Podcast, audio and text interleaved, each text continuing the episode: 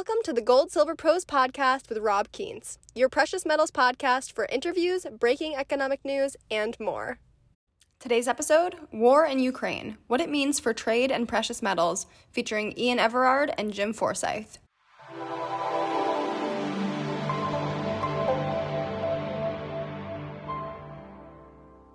Hey guys, it's Rob Kientz from GoldSilverPros.com. We're recording this on February 24, 2022 on the heels of the Russian invasion of Ukraine, which is going to be the subject of what we're talking about, among other things, today in the video. We did this roundtable uh, because I wanted to bring that to the community. We could chat about what we think is going to happen. I'm joined by Ian Everard, who's the owner of Ark Silver, who's jo- who joins our program every two weeks to talk about the silver and gold markets, as well as Jim Forsythe, who's part of the Citizens for Sound Money organization, as well as the owner of Silverback Precious Metals. How are you guys doing today? Good.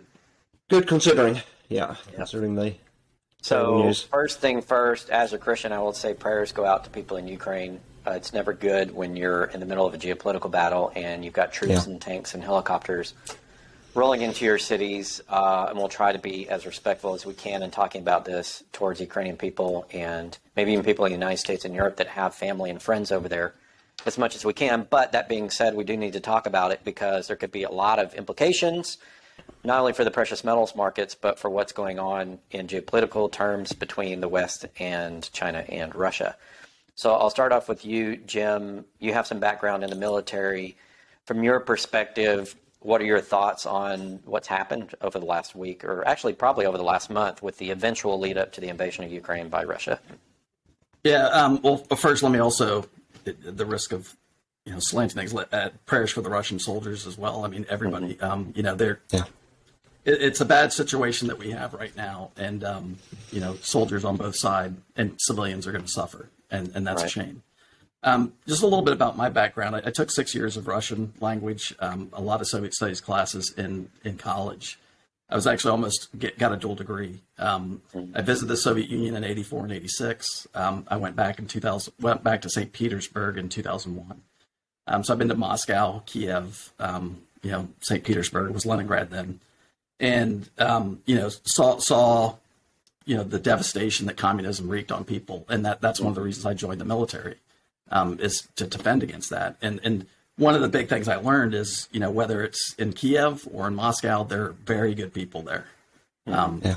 you know, both both both sides. Um, and you know, I, I I I prayed for the collapse of the Soviet Union. That came.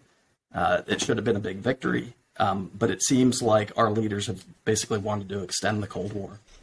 Um, you know, there was a real opportunity to kind of embrace, um, you know, the former, former Soviet republics, uh, including Russia, and uh, you know, ru- really kind of bring them in. And it seems like we kind of held our hand up for the longest time, and um, so that that that kind of feeds into the situation. Now, the the big picture here is this is complicated. If anybody paints this as a, you know, um, these guys are the villains, these guys are the good guys, it's it, that's that's a naive way to look at it. Um, you know, the West has played a role. You know, obviously Russia's played a role. Ukraine has played a role uh, in getting us to where we are. Um, you know, and I've been brushing up on, on the history of this, and I'm, I'm certainly no expert, but um, you know, you know, the big push to have basically in '91 the break up the Soviet Union. It, it's come out recently, I think, recently. But back then, we, you know, it was said we- will not extend NATO past some certain line, and, and they've extended well past that line. Now, all the way to Ukraine, they want they're talking about adding Ukraine to NATO, and Ukraine's, you know, bordering with Russia. The the other complicating factor is uh, Ukraine has is you know it's it's a you know it's it, it's a culture and a uh, you know a country, but yet there are a lot of Russians in Ukraine because the way that you know, broke it up, um, and uh, you know that's created a lot of division in the country. Um, but but both Russians in Ukraine and remain a country rather than get split up. Um, then we had the coup in 2014, um, and that's an interesting one because uh, you know the, the the the the president said he didn't want to be part of the EU. Um, there started to get some riots because of that, so they, they had a meeting and he agreed to move the elections up to May, uh, which is like a month or two away from the current time. That way, policies, they could vote him out. Uh, but despite that, the coup continued and, and he fled. And there's um, we, the U.S. I think spent quite a bit of money uh, being involved in that.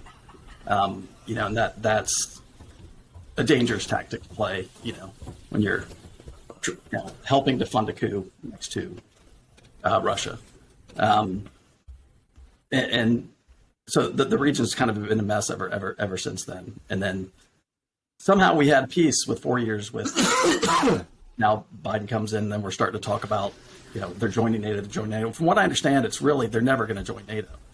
It's from what I understand, it's just not going to happen. Yet we say that they are pushing them to get in the EU. So I feel like poor Ukraine has become kind of a pawn in this in this power struggle, um, and that goes to both sides, right? But um, know, being being a border country to Russia, um, you know, you gotta you gotta be a little sensitive about people's sec- security desires. So, um, like I said, I met a lot of great people in Ukraine, a lot of great people in Russia, and it's a shame that it's it's come to this. Um, I think people need to not oversimplify this and really try to figure out, you know, what's the best path forward. And, and independent Ukraine would would have been the best path, path forward.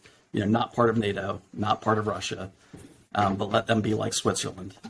Um, and I, I, don't think we'd be in this mess if we had taken that approach. Yeah, that that's the follow up question I have for you. Do you think that the administration's push to or, or, and the other NATO members as well, not just the U.S., talking about adding Ukraine to NATO. Do you think that forced Russians' hand here at all, or do you think Russia had already decided this is what they were going to do? I wouldn't say forced. You can't you can't really force their hand, but you know that is I do believe that's the cause of timing. I mean, it's it's not just pushing to get NATO, but also sending military weapons in. Um, we've sent a lot of military equipment in, um, and, and so you know that that kind of stance certainly appears to be a threat to to Russia. And there, there's, there's also the issue, like like I said, this this was a country that's Ukrainian and Russians in it, and and after um, you know there, there's there's allegations of, of mistreatment of the Russians after after um, the new president came to power. I think they they canceled. You know, Russian was an accepted second language, and they canceled that. It was you know you must you must speak Ukrainian, things like that. Ian, do you think, you know, Ukraine being part of the former, I guess we call it Soviet bloc, um, do you think there's an angle here that goes beyond the whole NATO situation where Russia is, is taking more of an imperialist approach to reuniting sort of the old USSR? Or is it more defensive in, in your thought? It's it's a mix, and I think there's many more layers. Um, definitely, the agricultural resources the Ukraine has, Russia needs. Mm-hmm.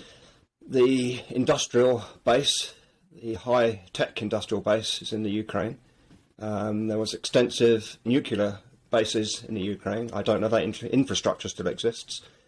Ukraine did give up the nuclear weapons they inherited on the promise that they would be protected and wouldn't be attacked. So, so much for that promise. Mm-hmm. would it be better if they had nuclear weapons now? Uh, I, I don't know. Um, there could be some debate is Putin mentally stable? Or is he just living in an alternative world, which can be very real? Um, I've worked with people uh, who have been under schizophrenic illusions, and they are 100% real. I mean, mm-hmm. They live in, a, in an alternative world, which is just as real as our world is. So, but yeah, I think their intentions are more than just saber rattling and political and face saving and Putin reinforcing his image and Putin trying to stay popular because there is dissent in Russia. Even, you know, it seems to be as fast as he kills off people who dissent, more pop up. They're not. So I think it could be a, a, a, at 70 years old, I don't think he sees a future doing anything else apart from being the dictator of Russia.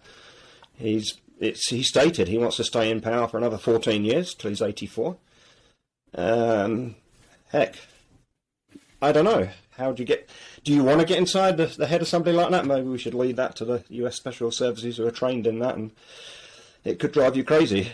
Um, but de- definitely, he wants the resources of the Ukraine. And uh, the resources we were talking about before the recording include a lot of agriculture, so a lot of food, a lot of wheat. Yeah. That could help support Russia through you know some tough winters. I know Russia has some agricultural yeah. land, but it, you know a lot of it's frozen. Yeah. And so they may need additional food stores for you know, and and kind of going off off script a bit, but I think we're in a global cooling phase, and I think it's going to be harder and harder to grow crops. I think cold winter is coming farther south. I mean, I live in Texas right now. We're in our second ice storm.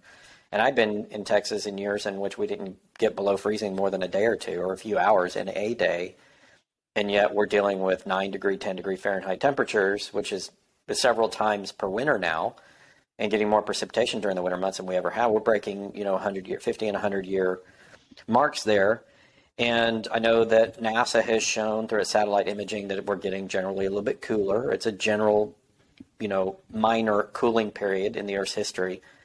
And that's going to put pressure on agriculture. So perhaps, you know, China has studied this and knows and has been cornering like the wheat market, the futures market, for example. Russia may be saying, okay, well, we're just going to, since we're going into Ukraine anyway, maybe we benefit from that agriculture that we need. Perhaps that's one of the reasons why just kind of counterpointing comments that I mean, I, I, don't necessarily I don't agree with Ian on Putin, but I don't know the guy, right? Mm-hmm. But it, if he is intent on rebuilding the Soviet Empire, right? Um, you know, you look at what happened to both the Soviet Union, the U.S., and Afghanistan. Um, mm. Look at the cost of occupying countries.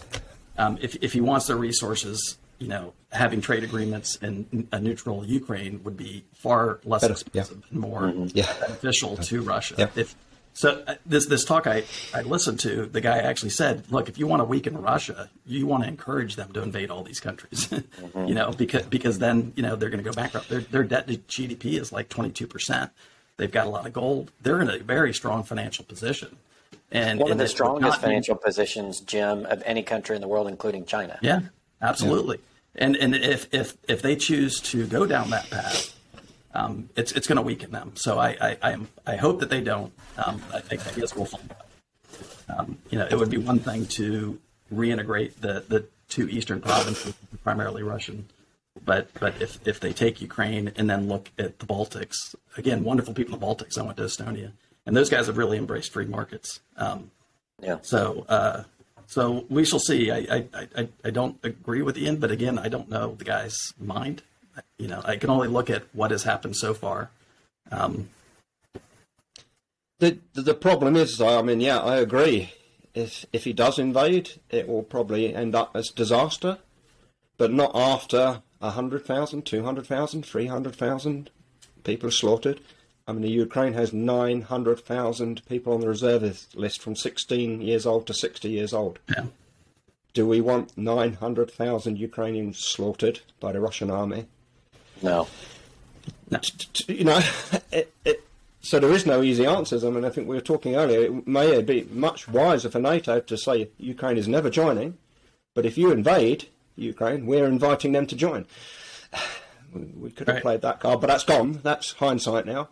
Um, sanctions, if we took the literally not the nuclear option, but the nuclear option in sanctions, if we just do cut off all trade, so all Russian assets are permanently seized, and those and given to the Ukraine, what's left of the Ukraine, it, I, I, don't know, um, but that's not going to happen because the interconnection of the dynastic families. You look at all of our presidents. I mean, okay, I'm going to insult, I'm going to offend every American now. You look at the Bush, Clintons, Obamas, Trump, Biden. They've all got their fingers in pies around the world that benefit from war and death and destruction. And if they disagree, let them come and talk to us and prove that they haven't got their fingers in the pie of um, benefiting. And was it, was it Kissinger who warned us in '69 to beware of the military-industrial complex? That they well, will steal. Eisenhower first did. Eisenhower. Was it Eisenhower? In his yeah. farewell address to the nation. Yeah. So yeah, beware. They will steal. Was it? They will basically steal the lives of your young men, and they will steal the effort, the production of your industry. Mm-hmm. And it's yeah, it's yeah. Well, well. I, I, I think you know the military-industrial complex is certainly a big factor. Um, but but the other one is is you know the petrodollar, right? Mm-hmm. So yeah. so when we went off the gold standard, um, Nixon made an arrangement where you know the, the Middle Eastern countries would only sell oil for dollars, and that gave us indirect banking backing. Well, now Russia's putting the Nord Stream pipeline into Europe, um, and that that's one of the things Biden's put on a sanction list is to shut that down. It's like, yeah, okay, so you're going to provide inexpensive gas to Europe, and we need yeah. to shut that down and then we need to send our natural gas from the U.S. over to Europe, you know, to just run our prices up. I mean, that that that's that makes absolutely no sense unless you look at it as trying to protect the petrodollar. Yeah, I mean, less than two weeks ago, Biden was shaking hands with the leader of Qatar, doing a deal for Qatar to divert gas from Asia, from Japan and South Korea, to divert it and bring it to Europe that deal was made, I think, less it was in the Wall Street Journal. Um, and then you look at the, the state in Qatar. I mean, it's you, you've got nearly three million guest workers living in abject poverty. A lot of them. It, it, it is a complete mess. And to circle back around, it oft it seems to always come back to, to gaining more money, more wealth, and more more power. Seems to be the the motivation for decisions that are made that often we, we don't even in looking back in history we don't really see the full picture of the, the machinations and the strings that were pulled. But i mean the good question is is okay so so if, if defending the petrodollar is part of the motivation here is, as far as the us is concerned um, is, does that benefit our citizens? And the answer is it doesn't right? The, the, the strong dollar world reserve currency policy has led to the erosion of the middle class and yeah. the erosion of our in, uh, industrial capabilities yes. um, because you can just buy stuff from China for cheap. Yeah. And it's led to the strengthening of China. Um, so protecting this world reserve currency status is, is not benefiting Americans. It's benefiting the big banks, not us. Yep. Yep. and eventually it collapses because right. our currency will not buy goods to be imported. And Hence why we've all got into precious metals for different reasons and different times. Because the dollar, at best, is a gold substitute. And, Let's and, talk about that a little bit. Let's explore that topic a little bit for people that are viewing. The breaking I did right before we started recording this, I was talking to people very, um, let's just say, very emphatically about don't wait on preparing. And, and it's not just gold, silver Russia has about a third of the natural gas production in the world. They have the second most platinum palladium production behind South Africa, and South Africa is a mess right now politically, a lot of instability in their minds. Um, they have a lot of other things. They're, I think, 17% of technology companies in the U.S. depend upon Russia to do work in terms of labor or resources. They're, you know, Russia has big stores of copper, tin, aluminum you know, aluminum and tin and copper futures prices were spiking a few days ago on threat of war. I can't imagine what they're doing right now as we speak. So if Russia is now cut off in trade from the West, how does that affect our industry, our prices, our economy? How does that affect natural gas flows to Europe? I mean, there, there's a lot to talk about here and how it could affect people just on an everyday basis. Yeah. We're not thankfully, we're not in Ukraine having to deal with the physical issues. But what are the long term ramifications if Russia gets isolated and their economy gets isolated from the rest of the world? Doesn't that affect all of us? It could be really good, Rob. It could be incredibly good if we stopped using resources for stupid reasons. Mm-hmm. And if we stop, you think of all the frivolous uses we use of valuable um, metals, um, gas. What what is it with gas fire pits? People want to sit out in their yard and heat their whole yard to 90 Fahrenheit, burning millions of cubic meters of gas. gas and, is to com- melt silver down. That's that's what you use gas for. yeah. and, it, and it comes it comes back round to an illusion of wealth. Mm-hmm. You, you, you, you, you, you think you can do this, but there's a price to pay at the end of the day. Um, you, the dollar as a world reserve currency has given America and and me since I've become American a, a privileges to to consume beyond your actual real wealth. And so you get a complete misallocation of primary resources, you get a misallocation of labour, and a misallocation of capital, which is destructive. But the good news is, if we wake up and stop wasting stuff, we could probably cut our consumption by 30% in pretty well everything. But Rob, you, you were saying cut if if their trade is cut off with the rest of the world, it's it's yeah, not because going. right now the U.S. is doing sanctions. Russia can Right. retaliate. I mean, what's going to happen is what's similar to happen in previous world conflicts, is that trade trade routes and trade agreements are going to get rerouted between sub, you know, uh, sub geopolitical agreements. The the problem I see with that is it gets more difficult to do that, or or perhaps more costly to do it because the world trades with each other now. We're much more of a worldwide trading relationship than we were 100 years ago. So all these sanctions and all these things that are traditional measures are going to have even deeper effects than they would have had 100 years ago. well, but and I, I what's the effect on people of that? well I but I mean Russia's been preparing for this. They they they've been establishing trade without using dollars, right? So they, they can get cut off from dollars. They can't get cut off from trading with China. Um, Right. And and you know maybe we cut off the trade of the you know the Nord Stream pipeline to Europe, but that's just make uh, Europeans suffer. Yeah. Right. Um, in in terms of you know, is that going to prevent Russia from doing anything? No. I mean, what's No, I'm talking about the effects on the West. Oh yeah, yeah. No, if, it's if gonna, Russia goes over here and says we're no longer Yeah. participating in your Western system, how does Right. that affects us in a way? That's It's why we gonna don't hurt- want to cheer it on. and We don't want it to happen. Is my point. yeah, it's going to hurt us more than it's going to hurt them. It's going. When I say hurt us, hurt the average American. Uh, it can keep the it can help keep the dollar strong, which helps the banking system, but it doesn't help the average American. It just drives our prices up. And you know, if you think inflation's bad now, Yeah. then toss on sanctions. Now talk, talk toss in an act of war where we start getting involved. I mean, I can't imagine. Like we Yeah, have what- to stay out of there. You, you, you wait And- till oil is three three hundred dollars a barrel. Yeah, and and think about think about this for a minute. China's got the Belt and Road Initiative. They now have 73% of the world's GDP participating at different levels. Not like it's one giant, you know, cemented trading block that doesn't trade with the US, but China's got their fingers in it. You talk about fingers in the pie, talk about China having fingers in the pie.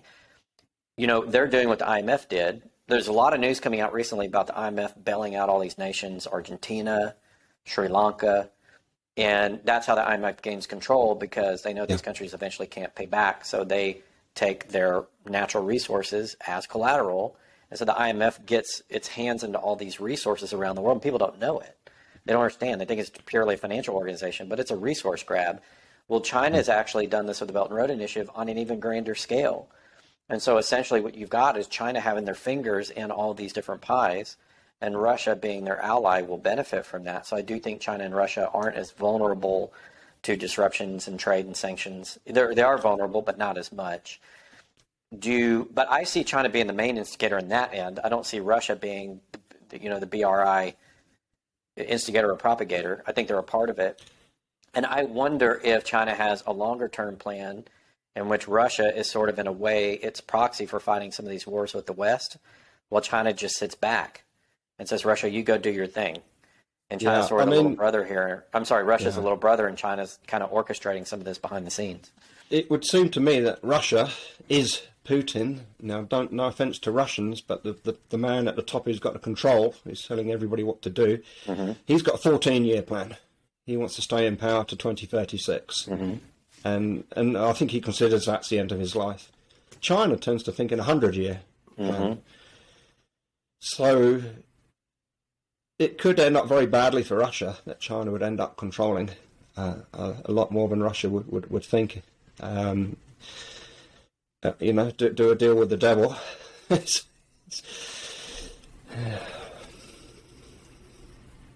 Yeah, I mean, and, and, and they're both de-dollarizing. They've both been preparing for trade without the dollar, um, and and um, they're increasingly using gold as a neutral reserve asset. And I, I think that that is a good thing. Um, it's a shame we're not doing the same thing. Yeah. Um, but you know, g- gold as the reserve asset provides a lot of stability in terms of trade trade balances, right? Because you know one country can't print it. Our ability to print has led to our jobs going overseas. Yeah. Um, instead, if it's gold, as you trade, you know, if you have a, a surplus or trade deficit, gold piles up in one country, and then that changes the value of gold. It gets less valuable, and that perform, and then that Yeah. performs natural balancing system. Plus, it's a neutral reserve asset that is not political, right? The dollar is very political. We can tell people what to do, or we're going to shut them down. and and beautifully, it, its production is pretty well being equal to the increase in the human population over millennia. So the amount of physical gold increase year on year is pr- pretty well identical if you track it over centuries. So it it's naturally increases rather than being abnormally inflated.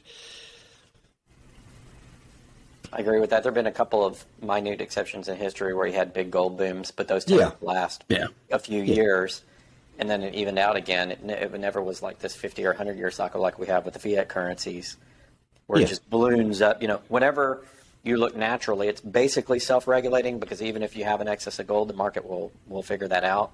And then when Yeah. gold smooths back out, so gold has been very, if you chart it over time, it's been very stable when compared with the fiats the fiats when you get people involved all of their hubris and their you know their arrogance they think that they can do it forever they think they can engineer a natural system and you can't engineer a natural system you're part of that system. You can't engineer everything that's running around you.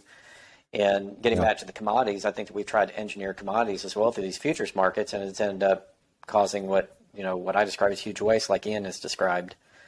Do you think in some aspects this conflict you know, even going back to the to the World War One and two, and now the potential for another big geopolitical conflict, is a reflection of humans' inability to live by natural law. In other words, if we had lived by natural law and hadn't gotten so excessive, it wouldn't allow us to have expanded our influence as much. If we'd stayed within our means, maybe a lot of this wouldn't be an issue.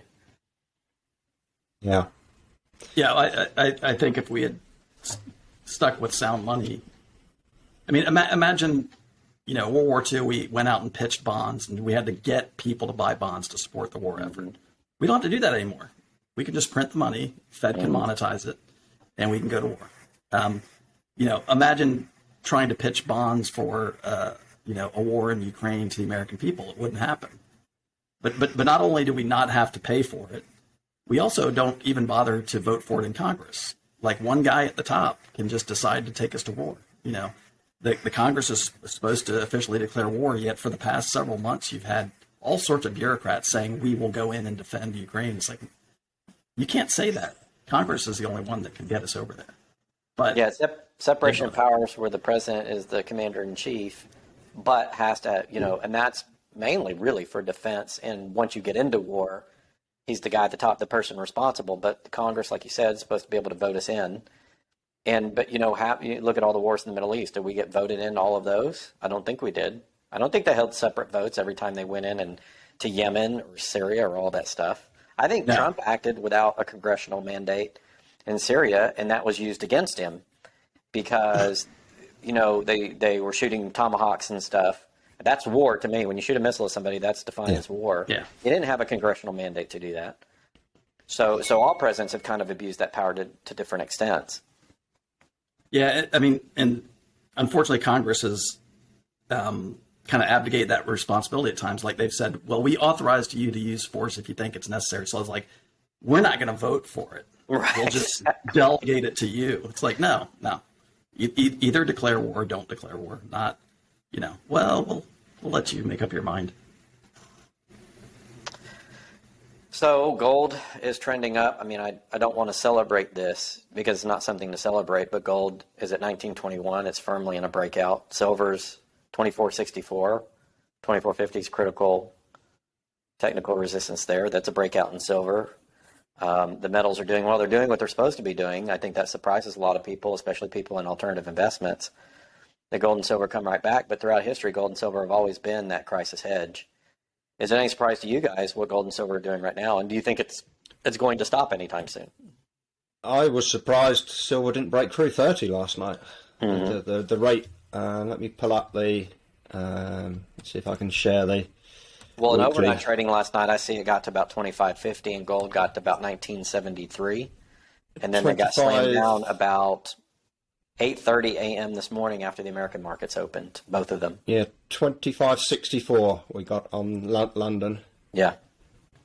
Well, and th- there's been a lot of talk about, um, you know, now there's an excuse to not raise rates, and I, I totally believe that.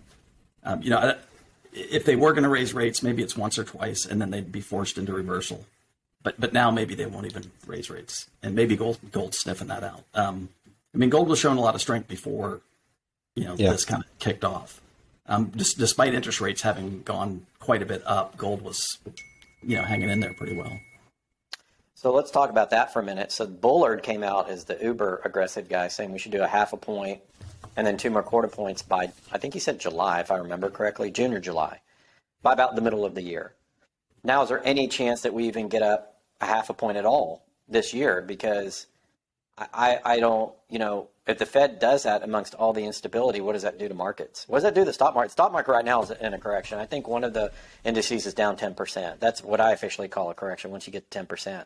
And they're both all opening wedges down. Uh, the Dow, the S&P, the Nasdaq are all open wedges downward. It doesn't look pretty on the technical charts for for the major American indices. If the Fed, in addition to all the geopolitical uh, issues, the raging inflation that we have, the economic weaknesses with the labor force participation rate, if they really start to aggressively raise rates, is it, it, what happens to the economy at that point? It implodes. And how, how far can they go? I said 1%. This is before the Ukraine situation. I said 1%. I said with high inflation, you could get 1% if you did it in incremental and let the market absorb it. It's still going to slow the market down, but you could probably get to a percent. After that, you know, it was up in the air. I'm not sure you can get to a half a percent at this particular point unless things settle down. It does depend on what their game plan is. As most of us know, and most of our viewers, the Federal Reserve is not federal, has no reserves, and it's not a mm-hmm. bank. It's a private corporation for the benefit of its owners.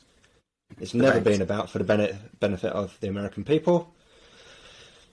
I would not put it past them to put interest rates up to 100%, destroy everything, and then mop up the pieces at the bottom. They are that callous every recession, depression in America since 1929, possibly even the 1920, well, has, has been caused by the Federal Reserve, and has be, and they have benefited tremendously from during. They gain they game it on the way up, and they game it on the way down.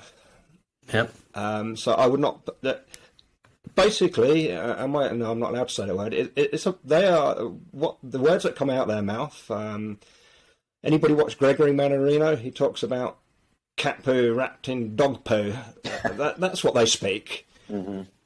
And it, to, for people to give them cre- credence, and for the financial press to give them credence, it, you, you just could be some sort of fruitcake to believe that what comes out of their mouth is rational or logical or of benefit to anybody apart from themselves.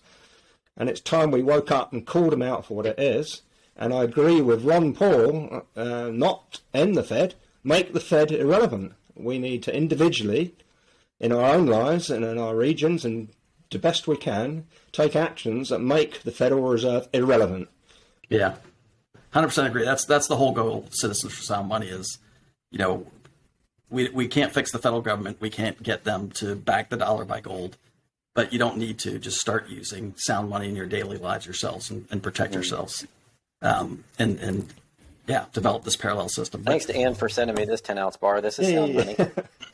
Yeah, So I get Look this at 10 how ounce bar those from Ian at Ark Silver. You got I got a Valcambi, a nice Valcambi Swiss. So you can go to Ark Silver, you can go to Silverback Precious Metals, you can get this stuff. Jim, what are you doing at Silverback? Um, well, we've got these piling up um, because we've cut a lot of bars and we make these from the shavings. So um, I think we'd like to give you guys a special deal on that. I can I can get you some info on that. Perfect. Yeah, I mean, these- through Gold Silver Pros, you guys have been Ten ounce super rounds. gracious to our viewers and offering some of the cheapest silver you, that you can find anywhere on the planet. I mean, I challenge people to find better deals. Now, it's not on every issue of silver. Sometimes it's a special issue like a thousand ounce bar, a 10 or 25 ounce cut bar, or, you know, 40% Kennedy's or something like that, but it's still silver. Silver, silver at the end of the day. And um, you can contact these gentlemen directly on their websites, or you can go to goldsilverpros.com and click on precious metals deals, and you can email them that way. Jim, I think you're doing mostly a wholesale business, right? Are you also doing retail? So yeah, so we're we're trying to get into more stores. In the meantime, um, we still do retail, uh, but but you just apply for a membership. If you're near a store, we'll send you that store. But otherwise, uh, you can still buy. But yeah, definitely go through your website and do it that way, um, and then we'll add the membership and then tag it as being a Gold Silver Pros membership, so we can offer some special deals to those people. Okay. Well, doing. I thank you, gentlemen, for offering that. Any last closing thoughts before we wrap this one up today, guys? Yeah, I've had a revelation, and I would say to if you've got a reasonable amount of silver, start buying gold. so I'm, we're called Ark Silver, but we do sell gold, and again, mm-hmm. we are better than all of the big four online guys. And on the kilos, while stocks last, I haven't got many left. It took four weeks to get them in. Two dollars twenty-two premium. Um, any last comments? Just uh, check out Citizens for Sound Money. That's with the number four and Silverback Precious Metals. Um, to, two totally different hats I wear, but but obviously related. Um, and, and talk, really talk appreciate one minute about Citizens for Sound Money, Jim. But what what is the goal of that organization? So the goal is to encourage people to use sound money and to protect the right to do so.